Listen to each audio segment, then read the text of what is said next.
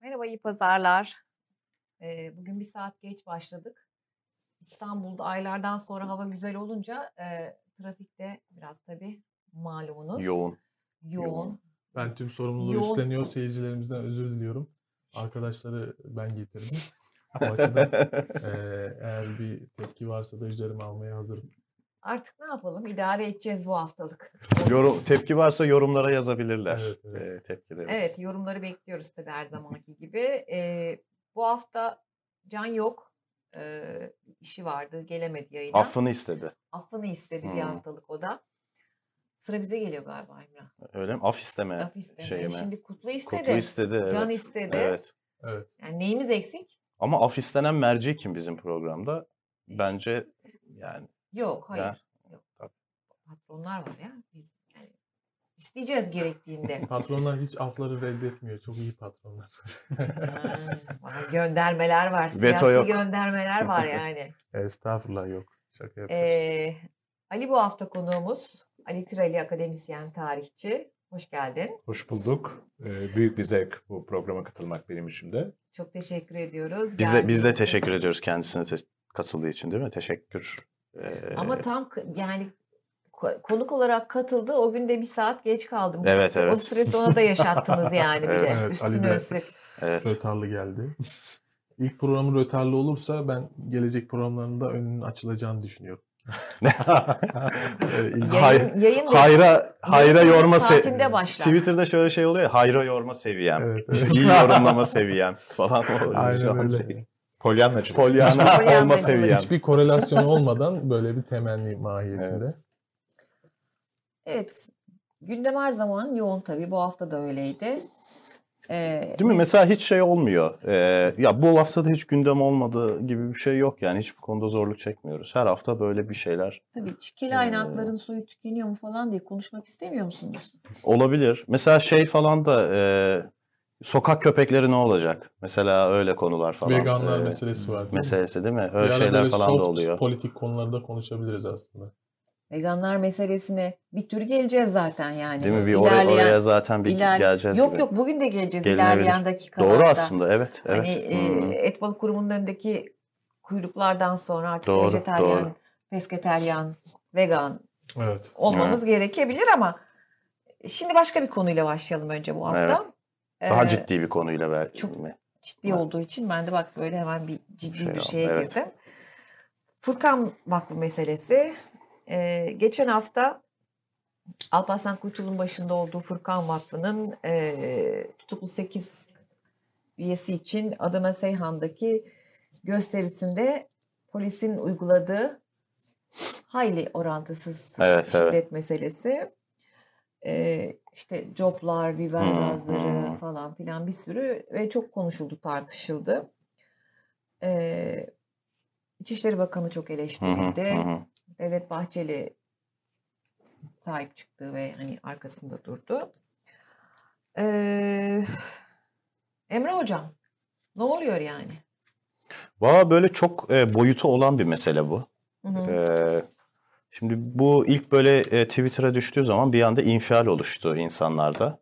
e, sosyal medyada. Bence bu haklı da bir infialdi. Çünkü böyle e, çok yani aşağılayıcı bir görüntü. Hani insanları böyle bir şey gibi kümese toplar gibi toplamışlar ve coplarla Vuruyorlar. e, onlara vuruyorlar. Tabii insanlar böyle bir şey oldular. Yani bu ne ya böyle? Hani 21. yüzyılda e, Türkiye'de hani böyle bir görüntü olması e, insanları şey yaptı, kızdırdı gibi e, gözüküyor ki insanlar sonuna kadar da haklı e, gerçekten de.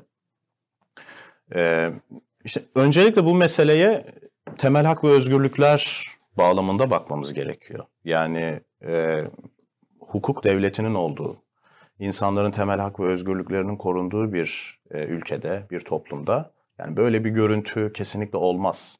Olursa da onu yapan kişiler mutlaka cezalandırılır. Cezalandırılması da gerekir. Ee, ki öyle bir noktaya geldi ki yani Süleyman Soylu da e, yani İçişleri Bakanı olarak zaten burada bir orantısız şiddet olduğunu kabul etti. Etmek zorunda kaldı çünkü çok e, bariz bir durum söz konusuydu. Ee, tabii şey sorusu da e, gündeme gelebilir. Yani o job yiyenler e, hani İslamcı olmasalardı, dindar kesimden olmasalardı gene de böyle bir e, İçişleri Bakanı düzeyinden bir şey gelir miydi? E, evet fazla yaptık gibi bir e, açıklama gelir miydi? O bir e, soru işareti. Ama şurası da çok ilginç. Yani çok bariz bir burada orantısız şiddet olmasına rağmen e, her kesimden insan yani sadece mesela hani İslamcılara yapılıyor ama sadece İslamcılar değil. Hani her kesimden insan dedi ki ya bu çok fazla bu kadar bu olmaz yani dedi. Ama çok ilginç bir şekilde Devlet Bahçeli hala çıkıp ben o polislerin alınlarından öpüyorum diyebildi. Mesela bu da çok ilginç. Bir de vakfa da bir takıklık var herhalde değil mi? Dün müydü eşi de sanıyorum Ankara'da Evet, evet, bir evet. düğünde mi gidiyordu? Evet. Bir şey vardı. Evet. Oradan gidememiş, buradan yani bir e, vakıfa takıklık da var Vakıfla herhalde. e, devletle yani devlet ve emniyetle vakıf arasında böyle uzun yıllardır, uzun yıllar dediğimizde işte belki bir 10 senedir falan e, belli ki bir şey var. Bir husumet gelişmiş ve bu husumet gittikçe büyümüş belli ki. Yani Türk Emniyet Teşkilatı ile Adana Emniyeti ile e, Furkan Vakfı arasında bir e, şey artık böyle hani bir kan davası gibi olur ya karşı taraflar birbirlerine böyle hırslanırlar artık duygularıyla hareket etmeye başlarlar. Öyle bir durum olmuş belli ki. Yani orada o gösteriyi yapanlar Furkan Vakfı değil de başka birileri olsaydı muhtemelen bu derece e, emniyet teşkilatı muhtemelen abartmayacaktı. Ama orada bir şey oluşmuş artık bu iki grup e, arasında. Gene kabul edilemez bu arada. Yani onu mutlaka hani belirteyim. Bu görüntüler kesinlikle kabul edilemez. Ama hani şeyi analiz ediyoruz. Niye böyle oldu? Hı hı. Bu vakıf nasıl bir vakıf? Buraya nasıl gelindi vesaire onu analiz et- ettiğimiz için de bir arka planında hani vermemiz gerekiyor. Yani bu Furkan Vakfı da e, böyle bir muameleye maruz kalmayı hak etmemekle beraber böyle çok e, kesinlikle yani kimse hak etmiyor. Solundan sağına yani hangi siyasi görüşten olursa olsun. Ama bu Furkan Vakfı da böyle e, tuhaf bir örgütlenme. Yani böyle bir işin böyle bir durum yönü de hani söz konusu. E, işte bu yani tarikatlar zaten genel olarak böyle hiyerarşik e, olarak e, hani dışa kapalı e, yapılarıyla zaten böyle bir hani şeydirler böyle bir kapalı kutudurlar. Bu ya vakıf bu şey de tarikat da e, ilginç bir şekilde e, bu iktidarın genelde sosyal tabanını tarikatlar ve cemaatler önemli bir rol oynuyor. E, ama bu tarikat e, veya işte vakıf e, ne dersek adına iktidarı desteklemiyor ilginç bir şekilde. İlginç bir şekilde muhalif. Yani neden muhalif olduğu da birazcık aslında şey belirsiz. Yani o konuda böyle bir takım olasılıklar söz konusu ama bir sebepten ötürü muhalif. O muhalifliklerin de çok şey yapmak istiyorlar. Göz önüne sokmaya da çok Evet. istekliler. Evet. Hatta böyle şey gibi bir intiba da edindim ben. Böyle bir bu hani polisle çatışıp ondan sonra böyle bir hani orantısız bir şiddete uğrayıp ondan sonra da bunu kitlelere gösterme. Bunun üzerinden böyle bir PR yapma. Bir amacı da mı var acaba diye de düşündüm. Çünkü e, böyle bir hani mazoşist bir şey de var. E, zihniyet de varmış gibi e, geliyor. Bu zaten bazı radikal İslamcı e, yapılarda vardır böyle bir zihniyet. Yani o zulme uğradıkça memnun olma. Bakın işte biz ne kadar zulme uğruyoruz Mazlum. ve mazlumuz e, gibi bir e, hava oluşuyor. Onlar da onun onların şey yapıyor, hoşuna gidiyor e, bir yönüyle. E, işte sevaba girdiklerini düşünüyor olabilirler veya çeşitli biçimlerde. E, böyle bir durum söz konusu. Yani e, kesinlikle kabul edilemez ama bir yandan bu vakfı da böyle bir incelemek gerekiyor. İşin bir de tabii siyasilerin yaklaşımı var. Ee, işte Devlet Bahçeli açıkça şey yaptığını söyledi. Hani desteklediğini söyledi ki bence skandal. Bence bu MHP'nin ne kadar hani insan haklarıyla e, bozuşuk bir parti olduğunu da gösteren bir gösterge. Yani çok açık bir şekilde bir insan hakları ihlali var burada. Buna da hani şunu da demiyor. Şurası da bence ilginç Devlet Bahçeli açısından. Ya işte hani böyle böyle bir şey var ama işte ne yapalım? Hani evet yanlış ama e, hani onu bir temize çekmeye çalışma gibi bir şey de yok. Yani açıkça alınlarından öperim diyor. Bu bence çok hani tehlikeli bir açıklama. Demek ki yarın öbür gün başka bir insan hakları e, ihlali olsa ona da hani benzer hani tepkiler e, vereceği. Bu bence Türkiye toplumu açısından faydalı değil. Bunu diğer partiler hiçbir şekilde böyle bir e, tepki vermedi. AKP de dahil. E, Ali Babacan Devlet Bahçeli'yi eleştirdi bu tutumu yüzünden ki bence doğru da yaptı. Eleştirmesi gereken bir tutumdu. E, genel olarak böyle. Biraz da arkadaşlara bırakayım. Yani Onlar evet e, tabii ki hiçbir şekilde bu orantısız gücü e, herhangi bir durum meşru kılamaz. Hı hı. O konuda e, hemfikiriz de ama vakıf da bu vakıf da enteresan vakıf. Evet. Mesela sosyal medyayı falan çok iyi kullanıyorlar. Hani İşte az önce dedim ya sanki Evet. oradan bir PR yapma çabası Ama var zaten gibi. öncesinde de uzun bir süredir bir bakıyorsun hani e, Alparslan Kuytul çok sıkça TT oluyor. E, yani ekip böyle gayet güzel bir PR çalışmasını Hmm, sosyal hmm. medya üzerinden de kesinlikle kullanıyorlar sosyal evet, iyi medyayı, kullanıyorlar. Ali ile devam edelim. Evet. Tekrar hoş geldin deyip. Evet, Tekrar hoş bulduk. Ee, ben de aslında genel çizgilerle Emrah gibi düşünüyorum. Birkaç tane üstünde durmak istediğim konu var. Birincisi şey yani bu iktidarın e, muhalif veya kendini iktidara muhalif konumlandıran İslamcı hareketlerle arasında bir kan davası var. E, bu bazen e, su yüzüne çıkıyor, bazen geri planda oluyor. Tabii bunda 15 Temmuz travmasının da ağırlığını tespit etmek lazım bu pozisyona gelişinde. Fakat bir şekilde e, bu Kuytul cemaati, bu e, Furkan Vakfı e, iktidarı çok e, rahatsız ediyor. Bir de e, birazcık daha e, sosyolojik bir perspektiften bakarsak ben şöyle düşünüyorum. Bunlar Adana merkezli bir örgütler. Hı hı. E, Adana tabii çok büyük bir göç şehri. Çok fazla e, yoksul göç alan bir şehir. E, özellikle e, de Güneydoğu'dan, Kürt vatandaşlardan ama Adana'nın kendi hinterlandından da e, özellikle bu e, Yüregir e, ilçesinde falan çok yoksul mahalleler vardır. E, bu tür bir e, İslamcı hareket içinde böyle özellikle e, yoksul bir tabana oturan ciddi bir e, şey, e, ciddi bir insan kaynağı oluşturulacak bir yere dayanıyor. Tarikat ve cemaatler için Tabii. bulunmaz bir fırsat. Tabii müthiş bir fırsat. e, Yani aslında bak, bakarsak bir noktada Türkiye'deki e, bütün 70'lerden sonra büyüyen sanayi şehirleri böyledir. Bursa Evet, böyledir, evet, Sakarya böyledir. E, kısmen Samsun böyledir. Hı hı. Buralarda böyle bir e, insan faktörü var. Ben bunu görüyorum. Bu da belki iktidarı bir anlamda şey de rahatsız ediyor. Yani bunlar yeminli muhalif de bir gruplar. Evet. Yani belli bir insan bölgesel de olsa belli bir insan havuzunu oradan uzaklaştıracak olması. Bu da şey. İkincisi tabii bunlar e, kendilerini asla Selefi olarak tanımlamıyorlar. Klasik Sünni çizgi üzerinden tanımlıyorlar. Fakat e, amelde değilse bile daha böyle e, pa- pardon bu şeyde değilse bile yani kendi teo- teorilerinde değilse bile pratik bakımdan e, biraz böyle işte Arap dünyasındaki Selefi e, örgütlerin davranış şekillerine, eylem şekillerine yakınsayan metodları var. Burada kesinlikle e, IŞİD'i falan kastetmiyorum. Daha ziyade işte Mısır'daki vesaire e, Selefi örgütleri kastediyorum. Zaten Alparslan Kuytul da Mısır'da El Eser'de e, öğrenim almış bir e, şey. E, bir şahıs e, diyelim. E, bu açıdan e, şeyde e, Türkiye'de e, bir şekilde Selefiliğe çok yaklaşınca da devlet gözünde tabii daha tehlikeli oluyor. Bunun da anlaşılabilir sebepleri var. E, bu tür e, dini örgütlenmeler.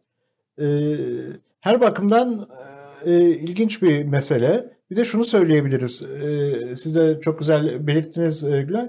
E, bir şeyden ziyade, bir e, dini vakıftan ziyade bir sosyopolitik harekete e, dönüşmüş.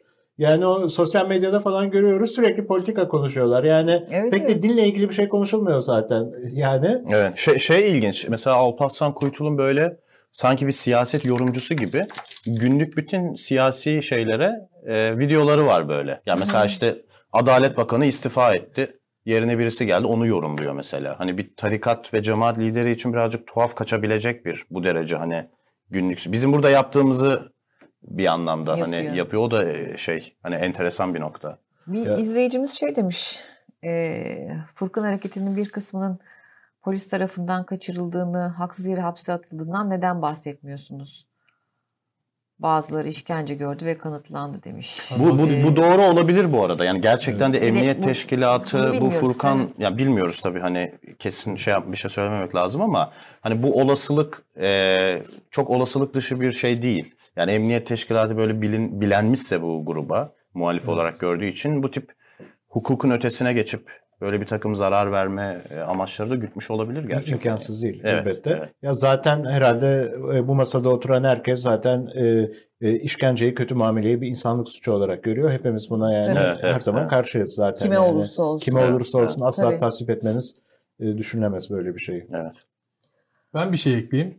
Bu Furkan Vakfı meselesinde ortaya çıkan tablo açıkçası İslami hikayenin, İslamcı hikayenin, AK Parti'nin üzerinde oturduğu İslamcı hikayenin adeta başka bir paradigmaya dönüştüğünü de açık eden bir tabloydu. Özellikle başörtülü bir polisin, başörtülü bir e, tarikat mensubunu coplaması, e, orantısız şiddet belki bir yetersiz kalır. E, ciddi anlamda e, tek taraflı bir şiddetle e, muamele etmesi paradigmanın da değiştiğini gösterdi bize. Çünkü eskiden şöyle bir şey vardı. AK Parti iktidara geldiğinde İslami bir hareketin demokratikleşme serüvenini izledik biz. Bu demokratikleşme serüveni bir süre sonra e, kamusal alanda İslami kesimlerin hak ve özgürlüklerinin teminatı haline geldi. Ve hatta kamusal alan neredeyse belli bir süre daha geçtikten sonra e, sadece İslami grupların kamusal alanda hak ve özgürlüklerini temsil eder hale geldi. Onları savunur hale geldi. Bu açıdan aslında orada bir e, kamusal alanın yarılması söz konusuydu. Çünkü vatandaşın tamamının e, siyasal ve sosyal alanda e, hak ve özgürlüklerinin teminatıyım iddiasıyla iktidara gelen bir parti bir süre sonra sadece kendi e, arkasına aldığı sosyal ve siyasal kimliklerin e, savunucusu pozisyonuna dönüşmüştü. Fakat 2011-2012 sürecinden sonra bu da yetmedi. E, bu demokratikleşme, otoriterleşmeye dönüşmeye başladıktan sonra artık İslami kesimlerin de e, kamusal alanda kendi içinde bölünmeleri e, gündeme geldi. Bu otoriterleşmenin sonu tek adam rejimine çıktı ve tek adam rejimiyle birlikte artık sadece AK Parti'nin e, sosyal tabanı olan İslami gruplardan olmak yetmedi. Bir süre sonra bu İslami gruplar arasında e, siz tek adam rejiminin yarattığı e, sisteme bağlı mısınız, tabi misiniz yoksa ondan bağımsız veya muhalif başka bir pozisyon mu üretmek istiyorsunuz? Bunun ayrımıyla kamusal alan şekillendi. Dolayısıyla Furkan Vakfı da aslında son gelinen süreçte e, şeye dönüştü yani e, İslami bir grup, İslami bir sosyal siyasal tabana e, sahip bir grup iktidarın muhalifi olması sebebiyle hatta Tayyip Erdoğan'ın muhalifi olması sebebiyle gadre uğradı. Dolayısıyla burada gördüğümüz şey aslında iktidarın artık e, kamusal alanı kendi sosyal tabanıyla değil kendine tabi olan gruplarla şekillendirmeye başladığı gerçeğiydi. Bunu gözümüzün önüne koydu ve aslında bizim Türkiye'de e, muhalif tabanında bu anlamda genişlemesi söz konusu. Yani İslami hareketlerin içerisinde Erdoğan'ın rejimine boyun eğenlerle, ona tabi olanlarla, tabi olmayanlar arasında ciddi bir ayrışma var ve bu ayrışma aslında muhalif hareketinde, muhalif tabanında bir anlamda kamusal alandaki örselenmişliğini destekleyen bir şeye dönüştü.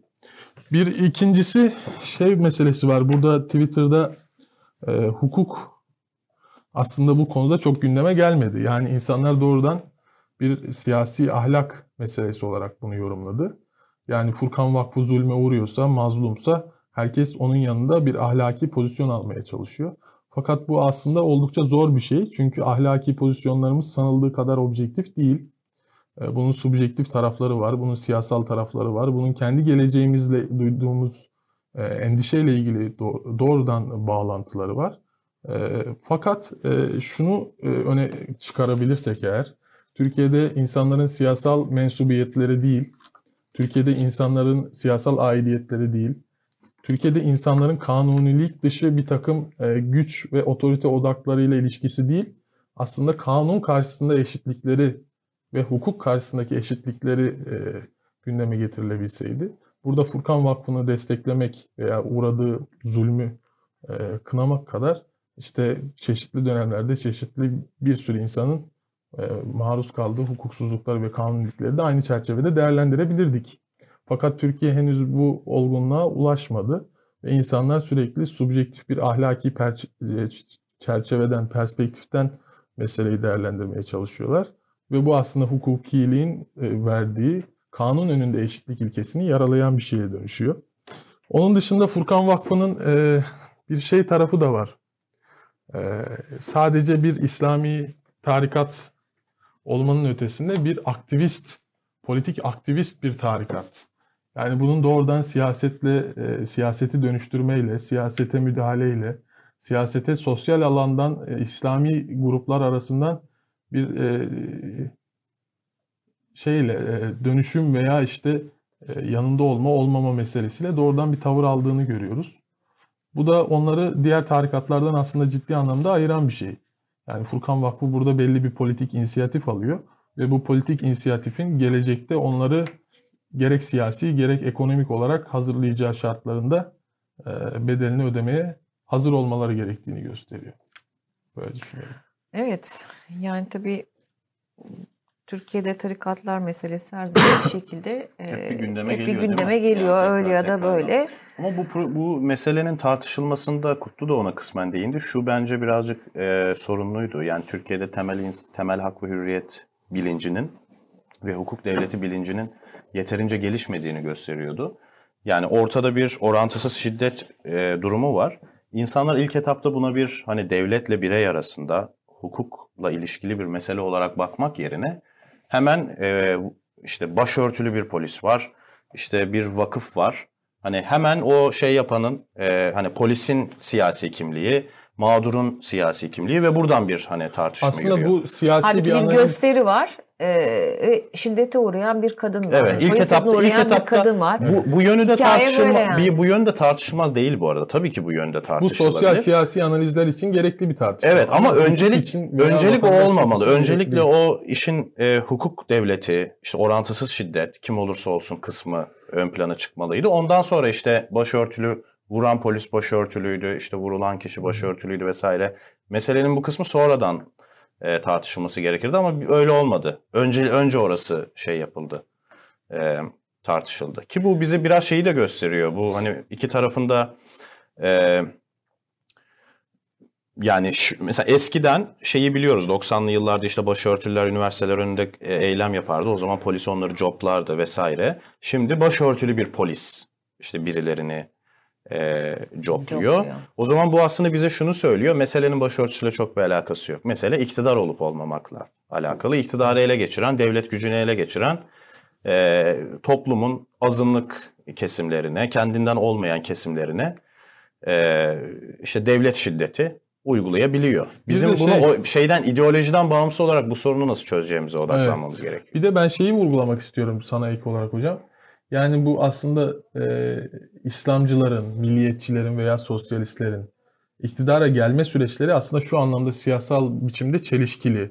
Yani bu adamlar demokratikleşmeyle beraber yani dem- demokratik bir hareket olma vasfı ve iddiasını kazanmakla beraber iktidara geldikten sonra eğer kamusal alanı demokratikleştirme gibi bir e, vazifeyle sınırlıysa niçin İslamcı, niçin milliyetçi, niçin sosyalist? Yani onların kamusal alanı zaten milliyetçilikle, İslamcılıkla, sosyalistlikle dönüştürmek gibi bir bağlamları var. Bunlar bu yüzden zaten demokrasi için mücadele ediyorlar. Yani aslında yaşadığımız çelişki doğrudan bununla da ilgili. Yani e, İslamcı eğer demokratik kamusal alanı İslami gruplar lehine sınırlamayacaksa bugüne kadar niçin mücadele etti?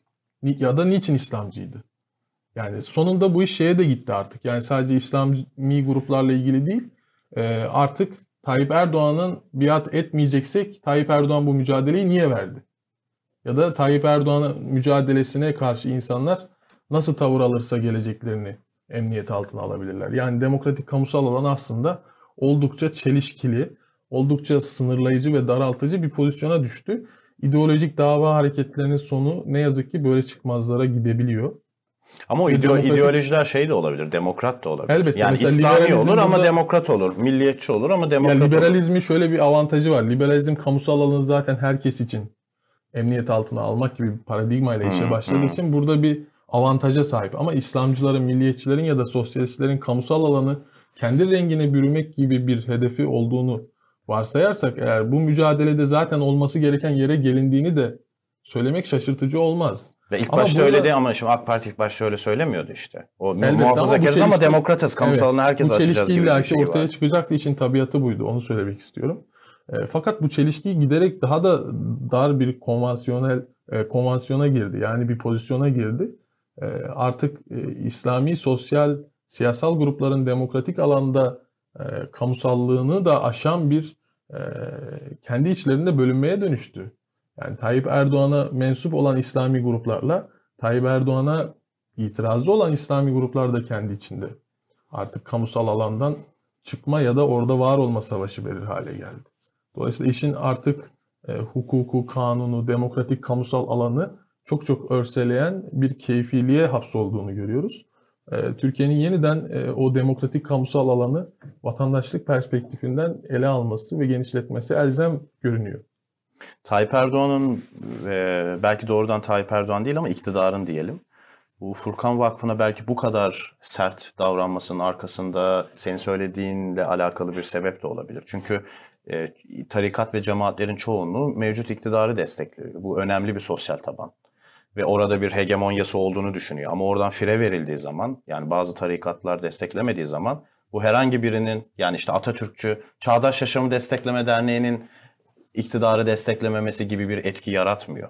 Kendi sosyal tabanından bir fire vermiş oluyor ki bu daha büyük bir e, sıkıntı yaratıyor e, iktidarın işte kendi tabanıyla olan ilişkisi açısından. Evet. O yüzden de bir onlara hınçlanma ve e, üzerine daha fazla gitme de söz konusu. Bir olabilir. de son dönemde Türkiye'de entelektüeller özellikle Twitter'da, sosyal medyada veya paylaştıkları yazılarda şeyi ön plana çıkarıyorlar. Yani Türkiye'de bir kimlik yarılması vardı. İşte kimlikler el değiştirdi.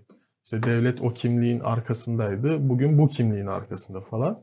Bugün aslında son yaşanan bu olayla beraber kimlik temelli endişelerin e, çok da yerli yerinde analizler olmadığını da gördük.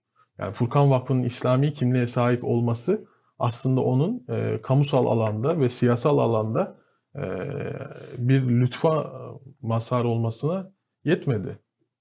Evet. Yani e, oradaki biat kültürü ve e, vasallaşma dediğimiz o e, tabi olma meselesi asıl belirleyen haline geldi. Dolayısıyla meseleleri ele alırken yani siyasal meseleleri, yarılmaları artık o kimlikten ya da bu kimlikten olmanızın çok önemi yok. Erdoğan'la işte diyelim seküler tabandan bir e, grup e, bir biat ilişkisi geliştirdiğinde İslami bir grubun muhalifliğine göre çok daha büyük bir avantaj sahibi de olabiliyor süreç. Mesela içerisinde. Vatan Partisi çevresi mesela. Tabii yani. Dolayısıyla artık kimlik endişelerinin de geride kaldığı, kimlikten ziyade kayırmacılık ve kayırmacılık dışı alanda şekillenen bir siyasal, kamusal alandan bahsedebiliriz. Evet. Ee, gündemi değiştirelim. Başka konuyu değiştirelim. Konuyu değiştirelim. evet. Gündemi değiştiremeyiz pardon. Konuyu değiştirelim. Ee, çünkü birkaç konumuz var, daha var konuşacağımız. Başlıkta şey demiştik. Türkiye yeniden etkili bir diplomatik aktör mü oluyor demiştik. Aslında niye dedik? Ee, NATO, Dünya, zirvesi. NATO zirvesi ama böyle ben küçük bir e, bir çerçeve çizeyim. Yani ne oldu son bir ayda? Ee, Rusya ve Ukrayna Dışişleri Bakanları 10 Mart'ta e, Antalya'daydılar.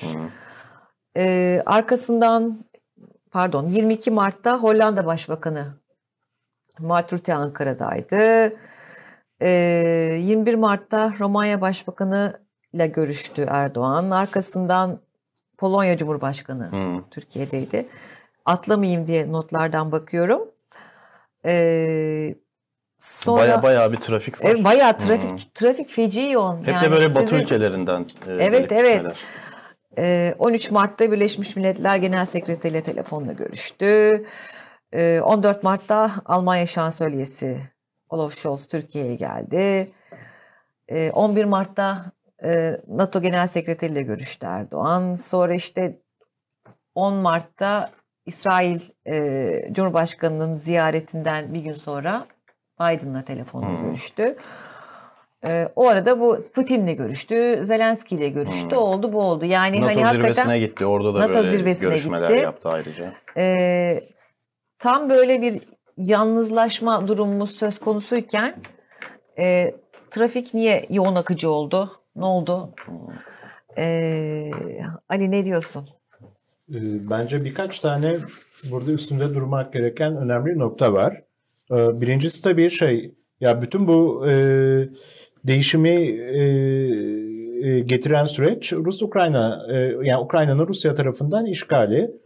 Böyle olunca Batı bloku yeni bir e, savunma konseptine geçti ve e, bir anlamda tabii e, Rusya e, çok büyük bir tehdit olarak görülmeye başlandı e, Batı şeyine.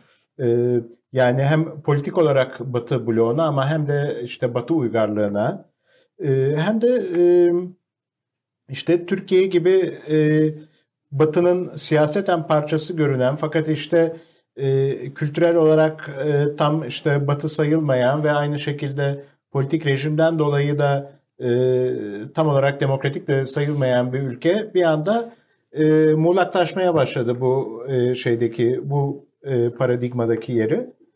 Bunun sebebi bence şu e, aslında bir noktada e, tam da bu savaşın nereye gideceğini kestiremiyoruz fakat e, Türkiye'deki e, demokrasi şeylerine, Türkiye'deki demokratik problemlere aşağı yukarı 5-6 senedir zaten e, Batı'dan pek fazla şey yapılmıyordu. Pek fazla ses çıkarılmıyordu.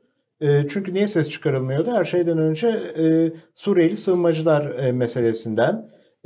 Türkiye'ye böyle Avrupa'nın en doğudaki karakolu olmak gibi bir görev verilmişti ve Türkiye bu insanları orada tutabiliyorsa pek fazla Türkiye'deki işte içerideki insan hakları ihlallerine vesaire ses çıkarılmıyordu. Bu bir bakımdan evet iki yüzlük ama bir bakımdan da yani bir belki e, Hollandalı, Belçikalı devlet insanı için e, rasyonel bir siyasetti. E, şimdi buna benzer bir e, şekilde ihtimallerden biri e, Rusya ile Batı'nın ilişkisinin çok gerginleşeceği bir durumda. E, tıpkı e, Soğuk Savaş döneminde işte e, Salazar'a, Franco'ya vesaire e, işte bu ülkelerdeki otoriter rejimlere yapıldığı gibi e, anti-komünist blokta durdukları sürece bunların e, politik sistemlerini çok fazla sorunlaştırmamak. Evet bu bir ihtimal. Fakat e, bunun böyle olmama ihtimali de var. Çünkü biz bu e, Rus-Ukrayna e, savaşının e, yakın gelecekte neye dönüşeceğini de tam bilmiyoruz. E, ve e, bir noktada e, Rusya'ya karşı olan bu batıdaki tepki e, bütün e, kusurlu demokrasilere karşı bir şey de olabilir.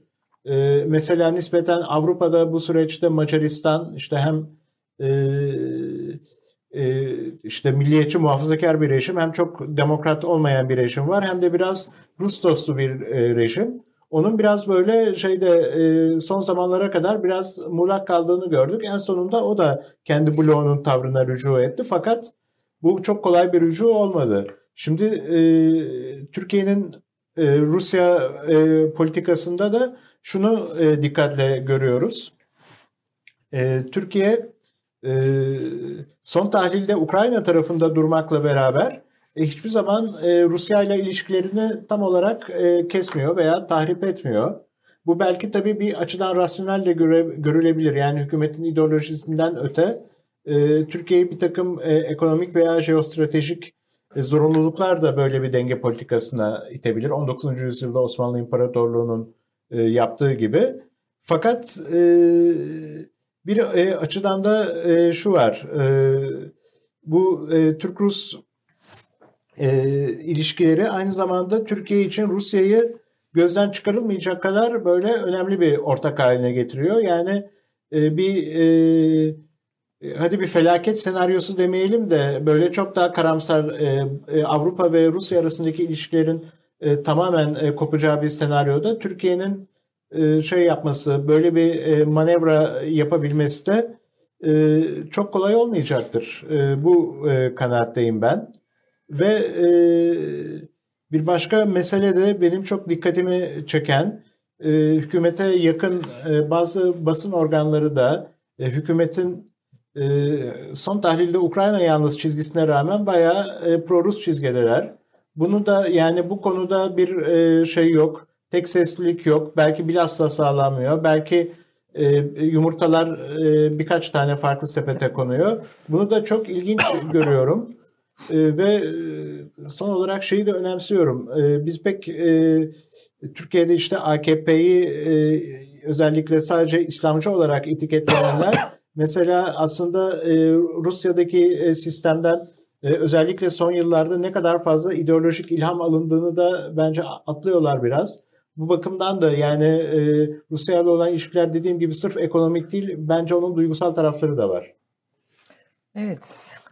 Dengeli bir politika yürütmek e, aslında bir anlamda da dış ülkelerde de karşılığında buluyor. Onu da Evet, belki evet. hatırlatmakta fayda var. Şu an Türkiye'nin politikası bayağı şey yapılıyor. Ee, değer bulunuyor gibi bir durum söz konusu. Ya tamamen realist bir perspektiften bakıyorum. Hı hı, Hani hı. işin e, değer odaklı olarak kim haklı, kim haksız, kim doğru, kim yanlış perspektifinden bakmıyorum. Tamamen çıkar odaklı bir perspektiften bakarsak aslında Türk dış politikası bayağı e, bir fırsat oldu bu e, Evet. Rusya'nın Ukrayna'yı işgal etmesi ve bu fırsat da sonuna kadar kullanılıyor şey tarafından, Türkiye'deki mevcut e, iktidar tarafından. Yani Ali de ona temas etti zaten. Erdoğan için bu mülteci meselesinden sonra hem Türkiye'de otoriter bir rejim kurma, bunu devam ettirme hem de Batı ile ilişkilerini ilişkileri düzgün tutma. y- bir şekilde hani yakın tutma konusunda ikinci bir fırsat geçti şimdi eline. E, mülteci meselesinde zaten vardı ama o, o, o mülteci mese kartı da bir yere kadar etkili. Şimdi ikinci bir kart geçti Hı hı. e, eline. E, çünkü yani batılı ülkeler e, şöyle düşünüyorlar. E, yani Türkiye'ye ihtiyacımız var. Eğer bu şey Ukrayna konusunda bir çözüme kavuşturulması gerekiyorsa bu sürecin. Türkiye gibi hem böyle işte Rusya'yla da kısmen arasını iyi tutan ama Ukrayna'ya da destek veren ve bu tavrı da Rusya tarafından tepki çekmeyen, orası da ilginç. Yani Rusya şu an Türkiye böyle bir gri alanda duruyor ama Ukrayna'ya biraz daha yakın duruyor. Ee, işte silah desteği veriyor. Mesela o çok açık bir şekilde e, Birleşmiş Milletler'de mesela Rusya'nın kınanmasına evet oyu veriyor. Ee, açık bir şekilde kınıyor. Ukrayna'nın toprak bütünlüğünü vurguluyor. Ama aynı zamanda Rusya ile de ilişkilerini de bozmuyor. Ee, aynı zamanda bu e, çözüme de sürekli katkı yapmaya çalışıyor. İşte Dışişleri Bakanlarını bir araya getirdi. Şimdi işte Erdoğan Putin'le Zelenski'yi bir araya getirmek istediğini söylüyor. Şimdi Batı Rusya'yı iyice karşısına aldığı için Batı ülkeleri Rusya'ya bir şey söylediği zaman artık Putin bunu dinlemiyor. Çünkü artık çok ciddi bir zıtlaşma oldu. Ama Türkiye gibi daha böyle gri alandan bir ses geldiği zaman bu daha dinlenir e, bulunuyor iki taraf açısından. Bizim program gibi diyorsun. Evet, Ee, aynen öyle. Biz de bir araya getirebiliriz eğer bir istiyorlarsa. gri bölge. Peki e, tüm bu gelişmelere göre e, Batı'yla Türkiye arasında kalıcı bir iyileşme olur mu? Bekliyor musun? bence şey? e, bence olmaz. Neden? Yani o biraz şeye bağlı. İşte bu jeopolitik süreç değiştiği zaman Hı hı. o yani dengeler tekrardan farklı bir e, Ama noktaya biz ben bu oturacağını Ukrayna ile. Rusya arasındaki hikayenin ne kadar devam Tabii, edeceğini onu bilmiyoruz. Halil'in O- dediği o- gibi neye evrileceğini O, bilmiyoruz. o sürdüğü yani. sürece o Türkiye'ye olan ihtiyaç da devam edecektir e, tabii ki. Ama Türkiye'de de bir iktidar değişikliği olabilir. Yani bu da ihtimallerden bir tanesi. Örneğin bir sene içerisinde, bir buçuk sene içerisinde. Yani çok fazla e, burada değişken var. Ama bir iktidar değişikliği olmazsa da bu Rusya'daki yani bu işgal sürecinin ne kadar süreceğini. Yani Türkiye ile Batı'nın arasının iyi olması Batı'nın Türkiye'ye nereye kadar ihtiyaç duyacağıyla alakalı bir e, mesele. Artık bir ihtiyaç kalmazsa Türkiye'ye tekrardan Batı Türkiye'yi tolere etmeye e, çok istekli olmayacaktır. Ki şöyle de bir durum var. Türkiye'nin aslında aldığı pozisyon şu anda faydalı ama aynı zamanda da çok riskli. Yani aynı işte bir koltukta iki karpuz gibi hani yani bir yandan Rusya'yı orada tutmaya çalışıyor, bir yandan Batı'yı tutmaya çalışıyor. Bu bir yerde şey de olabilir. E, sıkıntılı bir e, noktaya da gelebilir. Türkiye'de iktidarın değişmesini isteyenler aslında tüm bu e, Batı ile olan ilişkilerin düzelmesi karşısında ya bu Erdoğan'a tekrar seçimi kazandırır mı gibi bir e, fikre de sahip Hmm. aslına bakarsan. E, ilginç bir durum yani. Evet, evet. Orada başka e, tabii faktörler var. Yani Erdoğan'ın tekrardan e, anketlerde kaybettiği e, ciddi miktardaki halk desteğini tekrardan kazanabilmesi için ekonomiyi düzeltmesi gerekiyor. Hı hı. E, yani bu mesela şöyle bir durum da var şu anda. E, e, bu e, Batı'nın e, yaptırım uyguladığı e, işte şirketler, oligarklar şu anda Türkiye'ye geliyor, ve Geliyor. Türkiye'de onları çekmeye çalışıyor. E tabii bu ama gelen şirketler Türkiye ekonomisini ne kadar düzeltmeye yardımcı olur? E, gerçekten halka bir tekrardan e, yani halkın günlük yaşamını etki edecek kadar bir ekonomik canlanmaya sebep olur mu? Onlar birazcık soru işareti. Yani bu e, yani bu Ukrayna krizi tek başına Erdoğan'ın kaybettiği seçmeni e, geri getirmesine e, Yetmez yetmez, diyorsun. yetmez, Hı hı. kurtarmaz. Mutlaka ekonominin düzeltilmesi. Düzelmesi lazım. Şöyle bir şey var ama ben şeyi ekleyeyim. Ee, Türkiye aslında tarafsızlık gibi görünen bir kısıtlanmışlık içerisinde. Yani Türkiye tarafsız kalmayı bir tercih olarak, bir inisiyatif olarak değil aslında Mecburiyetten. bir mecburiyetten bu Hı hı. noktaya geldi. Çünkü Rusya ile Türkiye'nin son dönemde geliştirdiği ilişki oldukça asimetrik bir ilişki. Enerji bağımlılığı çok yüksek bir ilişki. S-400 meselesinde verdiğimiz elin e, hiçbir e, simetrik karşılıklı e, faydası yok. E, ve aynı zamanda Suriye meselesinde, İdlib meselesinde e, Türkiye çok ciddi anlamda Rusya'nın e, e, olumlu tavrına, bölgedeki e, Türkiye'ye alan açmaya dair inisiyatifine muhtaç pozisyona geldi. Dolayısıyla Rusya ile kurduğumuz son dönemdeki bu asimetrik ilişki aslında bizi bir mecburiyetler zincirinin de içine sürükledi. Bu mecburiyetler zincirinin e, bir de Batı ile olan ilişkideki dengesizlik kısmı var. Erdoğan Batı ile e, siyasi olarak demokratik bir e, devlet ve hukuk devleti noktasında hiçbir kural ve kurum ilişkisinde ortak bir zemin hazırlamaya e, zihin olarak müsait değil ve yanaşmıyor. Fakat Batı'nın e, önderliğinde e, yürüyen ve Batı'nın e, daha çok ticaret hacmini belirlediği küresel dalganın, küreselleşme e, ekonomisinin de aynı zamanda aktörü olmak istiyor. Türkiye'nin böyle bir çelişkisi var. Fakat Batı Putin'e de e, aynı toleransı tanımıştı. Yani Putin de e, otokratik bir hatta despotik sayılabilecek bir rejimle küreselleşmenin tüm refah ve iktisadi dalgalarından faydalanıyordu. Ancak bu belli bir sınırı aşınca Batı burada e, kartını gösteriyor ve onu aslında küreselleşmenin sandığı kadar zayıf bir şey olmadığını, iktisadi sistemde onu e, kontrpiye edebilecek, felç edebilecek bir takım e, hamlelere hala sahip olduğunu gösterdi. Dolayısıyla Batı'nın gözünde Erdoğan da aslında bir Putin simülasyonundan farklı değil. Yani o NATO zirvesinde gördüğümüz liderler aslında Erdoğan'a hem güvenmek zorunda, güvenmiş gibi görünmek zorunda ama aslında hiç de güvenmedikleri e, bir bağlam var. Rusya için de bu geçerli. Yani Rusya da Putin de Türkiye'ye güvenmek zorunda jeopolitik konumu itibariyle. Ancak e, bu tutarsızlıklar ve asimetrik ilişkilerin hem Batı ile hem Rusya ile gelişmesi Putin'in de Erdoğan'a bakışını bence e, sağlam bir ittifak ve güven ilişkisinde götürdüğüne işaret etmiyor. Dolayısıyla yandan da- Türkiye'nin burada eli mahkum.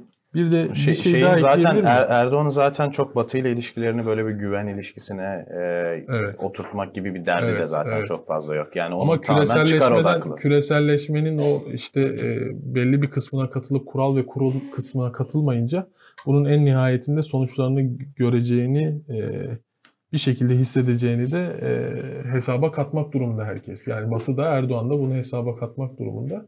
Fakat Erdoğan'ın bu dönemde son bir sene kaldığını düşünürsek seçime şöyle bir hesabı var bana kalırsa. Rusya'nın e, küresel sisteme e, dolar üzerinden ve Swift üzerinden katılamayan oligarklarını Türkiye'deki parayla, e, Türkiye'deki ekonomik sistemle dünya havuzuna e, tekrar entegre edelim. Bunun sonucunda e, ekonomiyi rahatlatalım, piyasayı yabancı para girişiyle rahatlatalım. Hatta alabilirsek yatırım alalım. Ve Batı'ya karşı da aynı zamanda ben tekrar yeniden sizinle Rusya'nın arasını bulacak bir aktörüm. Dolayısıyla yeniden diplomatik olarak işbirliği yapabiliriz. Yeniden yatırım alabilirim diyeceği bir perspektif yaratmaya çalışıyor. Eğer buralardan hem Arap coğrafyasından hem Batı'dan hem de Rusya'dan belli bir para girişi sağlayabilirse son bir senede ülkeye ekonomide kısmi bir yalancı bahar yaratarak seçime de gidebilir. Ki son iki ayda Ukrayna Savaşı başladığından beri Erdoğan'ın görev onayında da 4-5 puanlık bir artış var. Erdoğan'ın görev onayı 38-39'lara kadar düşmüştü Aralık ayında.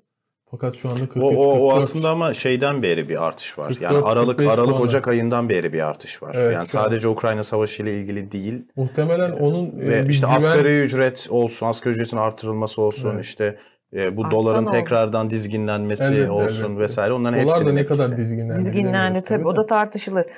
Bir de tabii şu Ama an böyle çoklu bir şey var dediği gibi. Tekrar bir son iki ayda güven e, kazandığı bir durum var. Herhalde insanların e, böyle bir savaşın arifesinde güçlü bir lidere olan in- inançları ve ihtiyaçları da artıyor gündeme geliyor. Çeşitli ekonomik iyileşmelerin en azından göstermelik de olsa birkaç aylık etkisi olabilir.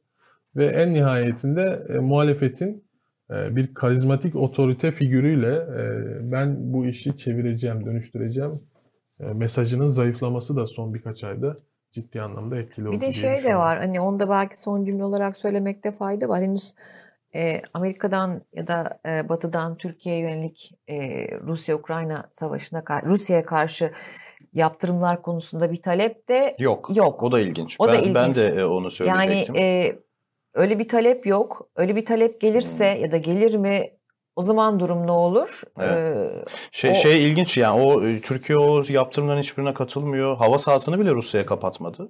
evet. E, ama Batılılar şey demediler yani sen niye katılmıyorsun? Hayır. Bana çok ilginç geldi mesela o. Yani İşte Türkiye, Türkiye'ye olan ihtiyaçtan olduğunu Evet. düşünüyorum ben. Batı'nın Yani da demek ki el Türkiye'ye altından- öyle bir ihtiyaç var ki e, şey yapılmıyor. Ya onlar bile tolere edilebiliyor Batılılar gözünde. Batı'nın da el altından Rusya ile belli asgari iktisadi ilişkileri devam ettirmeye ihtiyacı da olabilir yani. Türkiye bunun için bir aracı pozisyon İşte Türkiye gibi bir ülke işine böyle aradaki gelebilir. ülkeye bir şey var. e, ihtiyaç varmış gibi Evet. e, gözüküyor. Henüz o yüzden bitmedi. tolere ediliyor gibi. Mesela henüz kış bitmedi. Putin ne dedi? Bundan sonra doğalgazı rubleyle alacaksınız dedi. Hı hı. Şimdi Batı rubleyle doğalgazı alamayacağına göre Türkiye üzerinden belki böyle bir e, para dönüşümü üzerinden kışın en azından bitmesi beklenebilir. İşte az önce şeyi biraz o, o yüzden söyledim. Yani bu işte e, riskli de bir durum. Hani hem Rusya'yı hem Batı'yı bir anda tutmaya çalışıyorsunuz. Hani öyle bir noktaya gelinir ki Batı'da şey deme diyebilir. Şimdi bir dakika artık bizim sana o kadar ihtiyacımız kalmadı. Sen NATO üyesiysen dur bakalım şu şeylere bir katıl. Hani biz bu kadar yaptırım vesaire uyguluyoruz. İşte e, hava sahamızı şey yapıyoruz. Sen ne E, yapıyorsun? sen sen niye yapmıyorsun gibi bir noktaya da gelebilir. Ki bir risk nükleer, de var yani. nükleer mesela silah kullanılırsa NATO muhtemelen operasyon yapmak zorunda kalır. O durumda Türkiye bu tavrını sürdürebilir mi bilmiyoruz. Ya o daha şey bir artık savaşın daha böyle daha yüksek bir vitese Umarım- geçmesi oluyor. Umarım öyle Umarım bir şey öyle olmaz. bir şey Evet. gerçekten olmaz. Ee, Ama olmasını e, isteyen bazı e, çubuklu stratejistler de var bilmiyorum. E, kendilerini gördünüz mü e, geçen hafta? Böyle Putin şöyle sallasa da bir yerlere e, falan diye çıkış yapan e, ilginç. Allah şifa versin. Versin. Allah şifa versin diyoruz. Yani biz- buradan buradan seslenelim evet Allah, Allah, şifa, şifa versin. versin. Hanginizin karbon ayak izi daha fazla? Kim daha çok et yiyor? Zor soru. Zor soru. Ya da aranızda vejetaryen olan var mı? Yok. Hepiniz et yiyorsunuz. Biz Maşallah. o- omnivor canlılarız. Vay. Sen Tabii o zaman ben az tüketiyorum ama az, tüketiyorum. az tüketmeye Az çalışıyorsun. tüketiyorum. Hmm. Şeyi bekliyorum aslında.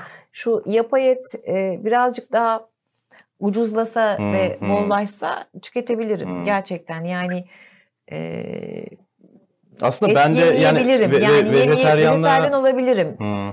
Ya da pesketaryen olabilirim. Vejetaryenliğe ben de şey yapıyorum yani o anlayabiliyorum. gelmiyor bana, Empati yaptığım bir evet. e, duy- şey durumu benim. E, etik ve duygu durumu. E, ama eti de seviyorum şimdi gerçekten. Şimdi bir Hani- yandan da şöyle bir şey var. Tabii dünyada e, vejeteryanlık ve veganlık yükselen bir trend. Yani bunu da göz ardı edemeyiz. Evet. Okuduğum ettiğim Hmm, yerlerden hmm. e, bunu görüyorum. E, İşte o yüzden Cumhurbaşkanımız da evet. e, o konuda politikalar yürütüyor Tabii şu anda. ona gelecektim ben de. Yani Türkiye trendlere uysun diye ne oldu? İşte Et Balık e, Et Süt Kurumu'nda e, kuyruklar oluştu. %48 Hı hı. zam oldu. E, kurumun genel müdürü de valla dedi kuyruklar çok uzundu dedi. Zam yaptı dedi. Belki bunun arkasında insanları vejeteryanlığa, veganlığa etme konusunda Evet, evet. yani trendleri takip etme konusunda Türkiye'nin hayvancılık politikalarını etmek Ömür vardı. Gedik belirliyor belki de öyle mi acaba diye Belki de öyle yani hani şimdi burada bence hani kızmayalım etmeyelim değil mi? Belki trendleri yakalayacağız böylelikle. Bu durumda et yemek sağlıklı mı değil mi? Ee, tabii ki doktorumuza soracağız yani. Evet. Kime soracağız? Ya şöyle e, et ve hayvansal ürünlerde açıkçası belli mineral ve vitaminlerin çok özgün ve yoğun biçimde bulunduğunu biliyoruz. Yani B12 gibi B12. mesela kırmızı etten özellikle alabileceğimiz bir vitamin ve bu sinir sistemimizi ayakta tutan bir vitamin. Ee, daha birçok mineral ve vitamin desteğini yine aynı şekilde e, etlerden alabiliyoruz, kırmızı etlerden alabiliyoruz. Ama e, şöyle bir durum da var. Etin yalnızca sinir sistemimizi ayakta tutmak, B12 vitamin mineral desteği sağlamak gibi değil. Aynı zamanda hayatta bizim e, mücadele gücümüzü artıran, bizi daha e, güvenlik perspektifinden zihnimizi uyaran bir tarafı da var. Yani işte et yiyen toplumların mesela savaşa her daim daha dirayetli ve hazır olması hali. işte et yemeyenlerin bir süre sonra o savaşçıl özelliklerini kaybetmesi gibi tarihte de bunun örneklerini hocam daha iyi bilir. E, biliyoruz. E, bugün tabii savaşı ve güvenlik perspektifini öne çıkararak eti teşvik edecek değiliz yani. Öyle bir durum Kutlu yok. birazdan Artık bir buçuk İskender e, Söyleyecek gibi. söyleyecek gibi bir havası Ama, var yani. ama şöyle bir şey var. e, çocukların özellikle evet yani lazım. em, belli bir tercih yaşını ve iradesinin altında olan özellikle 13-14 yaşın altındaki tüm çocukların e, belli bir süre ebeveyninin tercihinden bağımsız biçimde e, vejeteryanlıktan ve veganlıktan uzak tutulması gerekiyor eğer e, buna aykırı bir hastalığı yoksa. Hmm. E, Ama bu şey- şey- şey de ilginç. trendleri Tam- takip edemeyecek Kutlu'ya baksana. bu yüzden şey Et yani yiyelim e, diyor. Bu yüzden şey mesela işte vegan doktorlar falan da mesela açıklama yaptı. Hayır yani biz çocuklarımızı gayet sağlıklı büyütüyoruz dediler. Evet sağlıklı büyütebilirler ama e, bu doğal gıdalardan aldıkları e, vitamin ve mineralleri yapay olarak alırlarsa ancak bunu yapabilirler. Ya işi Yani bir takım ilaçlarla çocuğa işte B12 takviyesi vesaire yaparsınız. Veya işte diyelim 100 gram etten alacağı e, B12'yi siz 3 kilo mercimekle telafi etmeye çalışırsanız çocuğun hem metabolik dengesini bozarsınız hem de oradaki süreci sekteye uğratırsınız. Ben e, çocuğun kendi iradi tercihi ortaya çıkana kadar, belli bir akli olgunluğa ulaşana kadar ebeveynlerin bu tarz tercihlerinden korunması gerektiğini düşünüyorum. bir yandan da işin şakası bir tarafa vejetaryen ya da vegan olmak çok pahalı bir şey. Olamaz yani. Hani e, çünkü evet, o evet. ürünler inanılmaz derecede Özellikle vegan pahalı. olmak. Özellikle vegan Hmm. olmak. Tabii yani biz burada işin trendlerini tartışmıyoruz ama ne kadar e, eğlenceli ve şey olsa da, magazin Hmm. O olsa da Türkiye'de o seve seve kültür de tartışırım ama Türkiye'de o kültür de çok e, gelişmiş değil. E, yani ben İsveç'te yaşadığım dönemde mesela bir işte akşam yemeği daveti olduğu zaman mutlaka işte farklı bir yemek tercihiniz var mı diye mesela sorulur ve genelde bu vejeteryanlar oluyor ama şey de olabilir. Yani işte Müslümansanız domuz eti yemiyor olabilirsiniz veya bazı şeylere, gıdalara alerjiniz olabilir. Ama genelde vejeteryanlar için soruluyor bu. Ee, onlara ne belirtir? Onlara mesela farklı yemek çıkar o davette. Veya işte bir şeye gittiğiniz zaman, kafeye gittiğiniz zaman menüde mutlaka vejeteryanlar da düşünülerek bir menü hazırlanır. E şimdi Türkiye'de siz olmak isteseniz bile hayat sizin için çok zorlaşıyor. Çok yani bir yere gidiyorsunuz, bulamıyorsunuz yemek işte yani e, çeşit çıkmıyor, size sorulmuyor. Zaten yiyeceğiniz var sayılıyor Türkiye'de vesaire. ataerkil beslenmenin dışında alternatif bir beslenme son 5 yıla kadar çok gündemimizde olan bir şey değildi. Evet, evet. Yani böyle bir ihtiyaç var mıydı? O bile belli değil. Hmm. Ama bu şeyi de söylemek lazım. Hani bu işte ömürge diye şey yaptık ya hani e, referans verdik. Yani vejeteryanlık e, iyi bir şey olabilir ama bu böyle insanları e, fakirlik dolayısıyla etten mahrum bırakılarak Tabii. olacak Ya bir şey değil. değil. İnsanlar ya öyle bir kültürün yayılmasını teşvik edebilirsin. İnsanlara bu konuda telkinde bulunursun ama şey demek de biraz bence hani zalimlik hani e, oh ne güzel insanlar alamasın demek de birazcık e, Ama ben şeyi düşünüyorum hocam. Et balık kurumu önündeki kuyruklar evet. Aslında o bir yani şey tabii. bir, bir- bir anlamda vatandaşın sembolü. piyasadaki krize karşı işte devlet destekli bir yerden kendini telafi etme çabası olarak görünebilir ama bu en nihayetinde iktidara zarar veren bir şey. Kuyruklar sonuçta insanların ucuz et almasından daha büyük bir sembolik anlama sahip. Yani dolayısıyla o sembolik göstergenin iktidara yarattığı tahribatı kimse göze almak istemez. Bence iktidar da bunu yani fark arttırmanın etti. arkasındaki sebepler İktidar sebep bunu budur fark diyorsun. etti. Yani kuyruklardan faydalanamazsa faydalanamasın bu insanlar. Ama yeter ki kuyruk görüntüsü E, oluşmasın. ama tamam da çıkıp e, çok kuyruk vardı. Onun için %48 zam yaptık demek yani de Ben ben onu ben onu çok su- suçlamıyorum biliyor musun? Yani çünkü şöyle gerçekten de bir fark var. Yani piyasadaki bir fiyatı var. Et ve süt kurumundaki fiyatı var. İşte yani mecburen oraya çekmek zorundasın. Hani o aradaki fark çok fazla olursa e, o da bir aşırı talep oluşturuyor. E, o da işte kuyruk oluşturuyor. Yani ben et ve süt kurumunun başkanını aslında yaptığı açıklamayı çok yanlış bulmuyorum. Realist bir açıklama. Asıl burada birini hani birini suçlayacaksak bu iktidarın ekonomi politikalarını yönetenler, bu işi bu noktaya getirenler ve etin bu etin bu kadar pahalı olmasına sebep olanlar olmalı. Yoksa et ve süt kurumu başkanı zaten işin gereğini e, yapıyor. Bir de son dönemde şöyle bir şey moda oldu. Yani sosyal belediyecilik veya sosyal devlet ilkesi gereğince Ali Hocam sosyal demokrat perspektiften bu işleri çok daha iyi bilir ama ben yorumumu yapıp topu ona bırakayım. Yani e, doğrudan piyasayı e, manipüle edecek bir aktör olarak devletin ya da belediyenin, muhalif belediyelerin özellikle bir aktör olarak katılması ve piyasadaki işte e, fiyatlandırmanın dışında bir kamu zararını Hı hı. göze alarak adeta piyasayı felç etmesi. Ee, ama hali. orada şöyle bir durum yani var. diyelim Ee, mesela otobüs fiyatları e, belli bir 8-10 lira seviyesine gelmiş. Ankara ve İstanbul'da hala 4-5 hı lira hı mesela. hı, tabii. İşte diyelim et balık kurumu böyle piyasada 120 lira et onlar hala 50 liraya satıyorlar Hı. falan. Şimdi bu özel sektörü adeta çaresiz bırakan bir şey. Ve devletin veya kamu kurumlarının böyle bir inisiyatif almasının uzun vadede ne millete ne de e, özel sektöre bir faydası da yok. Yani burada kamu kurumlarının kendi özel bütçeleriyle bir takım zararları göze alarak e, piyasayı bir aktör olarak doğrudan manipüle etmesini ben açıkçası doğru bulmuyorum. Dolaylı destek verebilirler. Sosyal belediyecilik veya devletçilik yapmak istiyorlarsa insanlara yardım havuzlarını başka alanlarda genişletebilirler ama doğrudan fiyatlandırmayı bloklayamazlar diye düşünüyorum. O sö- söylediğine ben teorik olarak e, katılıyorum genel e, ilkesel düzeyde ama bu et örneğinde şöyle bir durum var. Sonradan Tarım Bakanlığı açıklama yaptı. Dedi ki yani et ve süt kurumu zaten sadece 18 noktada var Türkiye'de ve et ve süt kurumundan satılan et miktarı Türkiye'de satılan toplam et miktarının yüzde biri bile değil. Evet. Dolayısıyla hani piyasaya yönlendirecek bir, O kadar e, bir durum söz konusu değil değil Evet. zaten. Ama en yani. azından ilkesel olarak bunun İlk- ilkesel karşısında olarak evet. Bu arada e, bir izleyicimiz Oğuzhan Sarp demiş ki e, sen dedin ya İsveç'te menüler gelirdi falan. Bazı üniversitelerde belirtiliyor demiş. Hatta Uludağ Ha, ne güzel, Üniversitesi'nde ne güzel. vejeteryan menü daha güzel börek falan çıkıyor diye e, onun sırasına giriyor bazı arkadaşlarımız demiş. Yani Türkiye'de de Oluyor, ne e, güzel, evet. varmış. Hmm. Evet Ali bu kuyruklar nedir? Ne diyorsun? Valla benim e, dediğim ya mesele aslında iktisadi bir mesele. Mesele ya Türkiye'deki e, canlı hayvan nüfusu büyükbaş küçükbaş ciddi olarak azaldı son 20 yıldır. Bu Çok büyük bir problem. Türkiye cidden çok ciddi şekilde hayvancılık e, yapan bir ülkeydi. Yani özellikle Doğu Anadolu'nun bir kısmının ekonomisi işte Erzurum, Ağrı, Kars vesaire sırf buna dayanıyordu. Bugün tamamen yani oralarda bu insanların kırsal alandan e, büyük şehirlere gelmeleriyle de bunun alakası var.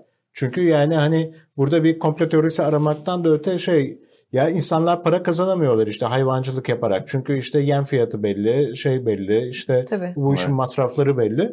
O bakımdan e, bu işin çözümü yine e, yani e, tabii ki bir sosyal politikayla bu iş çözülebilir fakat bunu sosyal politik olarak yapmanın yolu Türkiye'de e, tarımı, hayvancılığı ve özellikle işte besi e, işlerini şeye yönelik işte piyasaya piyasadaki fiyatları daha normalleştirecek şekilde teşvik etmek. Ama bu da zaten e, belediyelerin altından pek kalkabileceği bir iş değil. Gerçi şey İzmir Belediyesi'nin özellikle çok böyle enteresan çalışmaları var. Kooperatiflerle, Tresüt Kooperatif vesaire önemli işler yapıyorlar. Fakat yani bu 81 vilayetinde problemi. Ee, Bakanlığın daha çok Tabii e, bakanlığın şeyi. Ama onlar işte yok Sırbistan'dan şey Evet. karkas et getirelim yok Estonya'dan getirelim vesaire. Yani Türkiye'nin 8'de 10'da biri kadar olan ülkelerden biz şey yapıyoruz ve hani e, Türkiye'deki işte bu e, zaten bu Kırım boşalması aslında çok büyük bir problem olacak önümüzdeki 20-30 Hı. yılda. Ben küçük bir şey de bu e, vejeteryanlık, veganlık meselesiyle ilgili ekleyeceğim.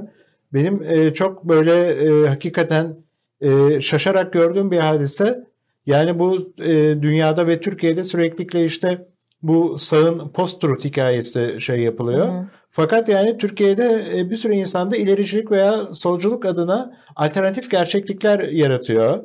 Yani bunu her alanda görüyoruz. Yani bu işte vegan beslenmenin işte 6 aylık bir çocuk için uygun olduğundan tutun işte Hmm. şey e, biyolojik cinsiyet olmadığına, işte aslında Rusya-Ukrayna savaşında e, Rusların bombaladığı yerleri Ukraynalı neonazilerin bombaladığına dair sosyal medya bir şey gibi bir şey çöplüğü. Böyle alternatif gerçeklik çöplüğü ve şey yani bunu e, sağcılar muhafazakarlar yaptığında çok e, haklı olarak çok sert eleştiren insanlar e, bunu aynı şeyi yani kendileri kendi politik pozisyonları uğruna yapıyorlar. Bu bence hakikaten e, ve üzerine düşünmemiz gereken bir hadise. Evet.